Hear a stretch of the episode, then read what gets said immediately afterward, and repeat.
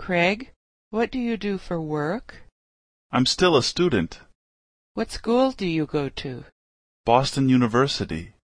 That's a good school. What do you study? I'm studying English, math, and history. My major is English. How long have you been studying English? More than six years. That's a long time. Yeah, I started to learn English when I was in high school. No wonder your English is so good. Actually, it's not that good. I can read, but I can't speak very well. I haven't had a lot of chance to practice. I see. Talking with other people is very important. Yes, but I still don't have many friends here yet. I'm having a party tonight at my apartment.